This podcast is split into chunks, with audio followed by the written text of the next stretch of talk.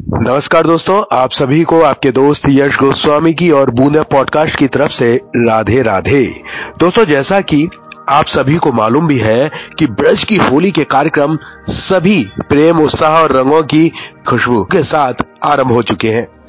और हाँ अगर खुशबू की बात करें तो आपको ब्रज के घर घर से पकवानों की खुशबू भी आने लगेगी। कहीं मठरी की खुशबू तो कहीं दही पकौड़ी की खुशबू और कहीं गुजिया की मिठास से आपका स्वागत होगा। और होली वाले दिन अगर आपका स्वागत ठंडाई से नहीं हुआ तो फिर क्या हुआ? अगर आप ब्रजमंडल में होली मनाने आए हैं तो ठंडाई का आनंद लें। मगर थोड़े ध्यान से, कहीं आप भाँग के नशे में ना आ जाए। चलिए, ये तो प्रेम की गलियों की ठंडाई की बात हुई। मगर क्या आपको मालूम है, अगर आप ब्रजमंडल के बरसाने में होली खेल रहे हैं तो आपके साथ खाने के सामान के साथ भी होली खेली जाएगी। बिल्कुल ठीक सुन रहे हैं आप। खाने का सामान, यानी कि लड्डुओं की होली। जी हाँ द्वापर युग से चली आ रही लड्डू से होली खेलने की परंपरा। लड्डू होली की परंपरा के पीछे एक पौराणिक कथा है।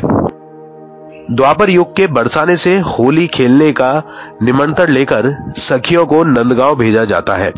राधा रानी के पिता वृषभानु जी के नौते का कान्हा के पिता नंद बाबा ने स्वीकार कर लिया और स्वीकृति पत्र एक पुरोहित, जिसे पंडा कहते हैं, उनके हाथों बरसाना भेजा जाता है। बरसाना में ब्रजभान जी ने नंदगांव से आए पंडे का स्वागत किया। और थाल में लड्डू खाने को दिए। इस बीच बरसाने की गोपियों ने पंडे को गुलाल लगा दिया। फिर क्या था? पंडे ने भी गोपियों को लड्डू मारना शुरू कर दिया। इस तरह लड्डू मार होली की परंपरा बरसाने में शुरू हुई। इस परंपरा को आज तक बरसाने और नंदगांव के लोग निभाते आ रहे हैं। आपको बता दें कि लड्डुओं की होली के अवसर पर करीब 40 से 50 मन लड्डुओं की बौछार देश विदेश से आए श्रद्धालुओं पर की जाती है। श्री जी मंदिर में लाडली जी को लड्डू अर्पित किया जाता है। उसके बाद लड्डुओं की बौछार की जाती है।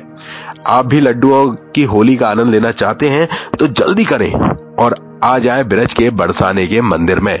10 मार्च को तो आप सभी आ रहे हैं ना?